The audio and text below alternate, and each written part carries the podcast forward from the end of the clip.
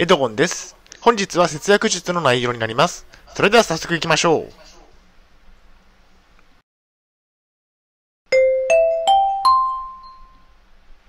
はい、HCAP チャンネルにようこそ。えー本日の内容ですが、東京都内住みでは車はいらない。一人なら不要。6つの理由をお届けしたいと思います。前提条件があります。えー統合失調症で働いていないいない場合、えーと、結婚をしていない場合、また、お子さんがいない場合、そして一人暮らしの場合について、えーこのようなこのような前提条件の上で、えー今日はお話をしたいと思います。えー大変申し訳ないのですが、ポッドキャストの方は写真が見れないのでご了承ください。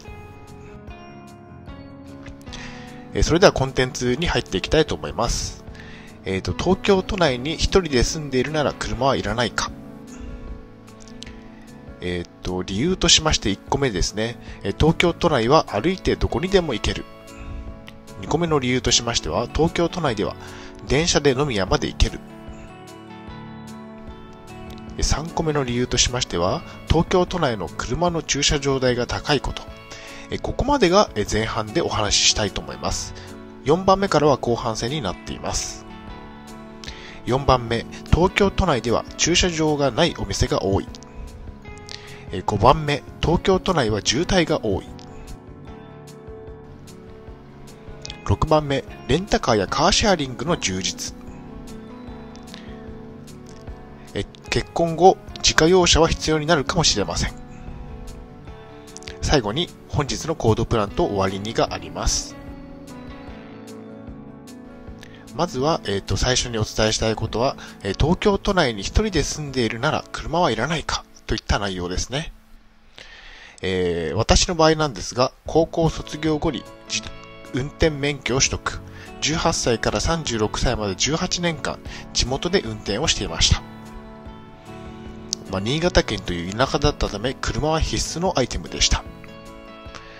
まあ、都内の会社に、都内の会社の寮に住む際に車を売却処分。東京都に車を持ち込むか悩みましたが、考えた末、処分に至ったといったところですね。まあ、新潟では近所のコンビニやスーパーに行く際にも車を使っていました。まあ、家電量販店などは離れた場所にあり、車が大活躍します。まあ、そうですね。まあ、新潟県は田舎だったので車が必要だったんですが、まあ、今回会社の寮に住むということで東京都内に引っ越しまして、まあ、その際にいらないと、車はいらないという判断をしまして、えー車を手放すことになりました。それではここから東京都内で車が不要という理由を6つ挙げていきたいと思います。まず1つ目、東京都内は歩いてどこにでも行けるということですね。東京都内に住んでみて感じたことは歩いて行ける距離に何でもあるということですね。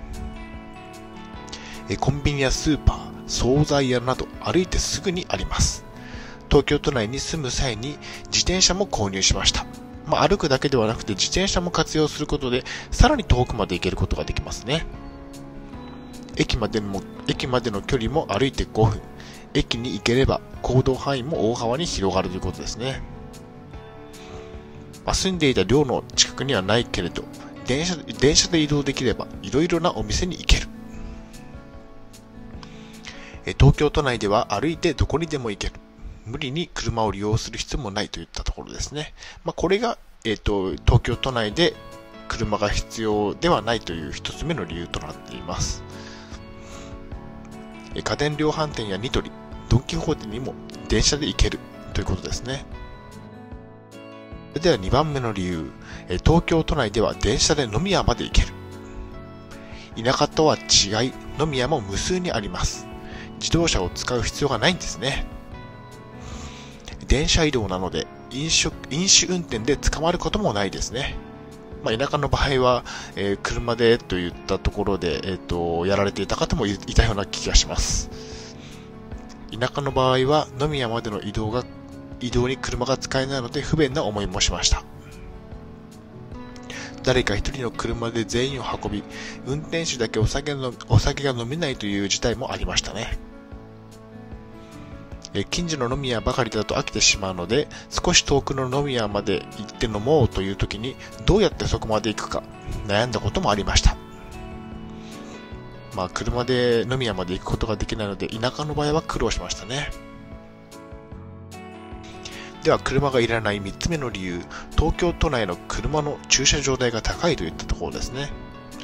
東京都内は車の維持費が田舎に比べて高めです。ガソリン代や車検、自動車保険の料金は田舎と変わりませんが、駐車場代がめちゃめちゃ高いんですね。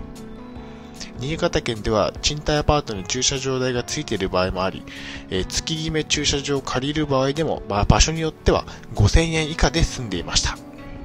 しかし、東京都内の特に23区内では、えー、月決め駐車場代が2万円から4万円と、かなりの高額になっています。新潟県の4倍から8倍くらいの料金設定の駐車場代です。年収が高い方には余裕かもしれませんが、一般庶民には高く感じてしまいます。まあ、これが3つ目の理由ですね。はい、お疲れ様でした。前半戦が終了しました。休憩中です。まあ、休憩中とあるんですが、特に特に何もないので、えこのまま後半戦に入っていきたいと思います。えー、4番目の理由、東京都内では駐車場がないお店が多いということですね。えっと、あ、お店に駐車場がないのは、車には致命的ということですね。まあ、東京都内に住んでみて感じることは、えっと、駐車場がないお店が多いということですね。まあ、歩いてしか行けないようなお店がたくさんあるので、え車が逆に、えっと、えっと、邪魔になってしまうんですね。新潟県ではコンビニやスーパー、家電量販店などには広い駐車場がありました。しかも無料でしたということですね。まあ、コンビニやスーパーにはもう駐車場があるのが当たり前といった新潟県でしたね。東京都内の場合は駐車場がお店にないという場合が多い。しかも有料ですね。まあ、駐車場にお金を止める場合、えー、何か物を買わなければ無料にならないといったところが多いですね。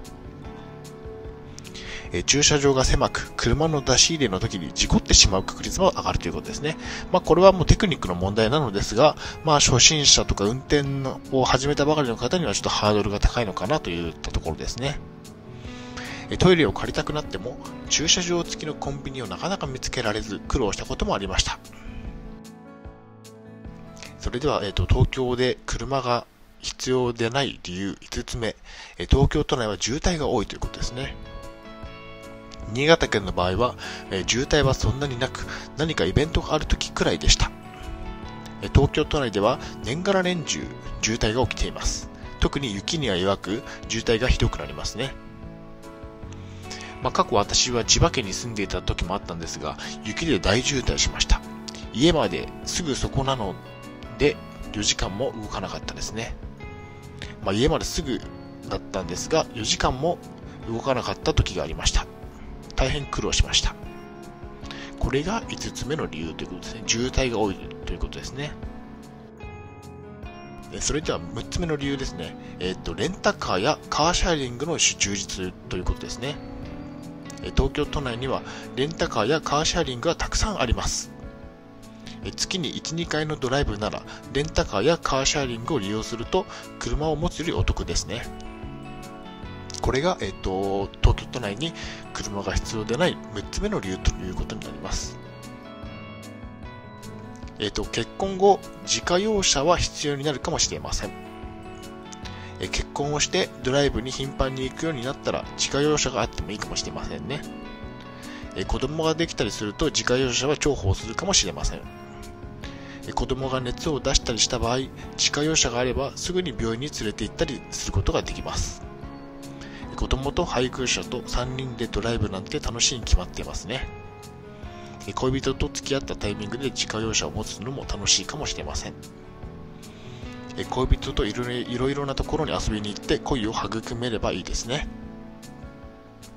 まあ、今回6つの理由を挙げたんですが、えっと、まあ、一人でいる場合に限っての話ですね。東京都で一人暮らしをしている場合には車はそんなに必要ではないかもしれません。まあ、結論としましては、え自家用車は恋人ができて仲良くなってからといったところですね。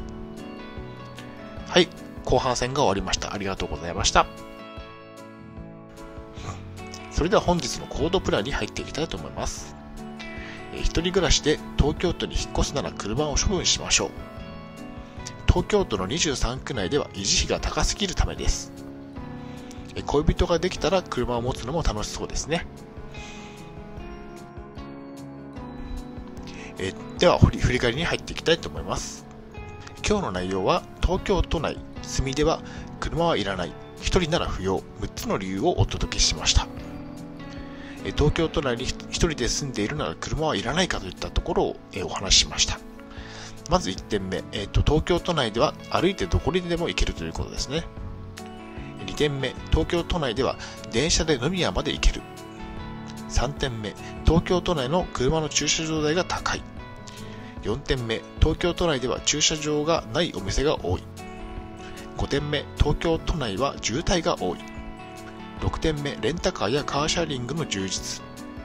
最後の方で、えっと、結婚後、自家用車は必要になるかもしれませんといったことをお話ししました。はい、最後に終わりにがありますね。最後までご覧いただきありがとうございます。ブログ HCAP も2年間運営しています。Twitter もやっています。えー、チャンネル登録といいねボタンを押していただけると嬉しいです。また次の動画、ポッドキャストでお会いしましょう。病気の方は無理をなさらずお過ごしください。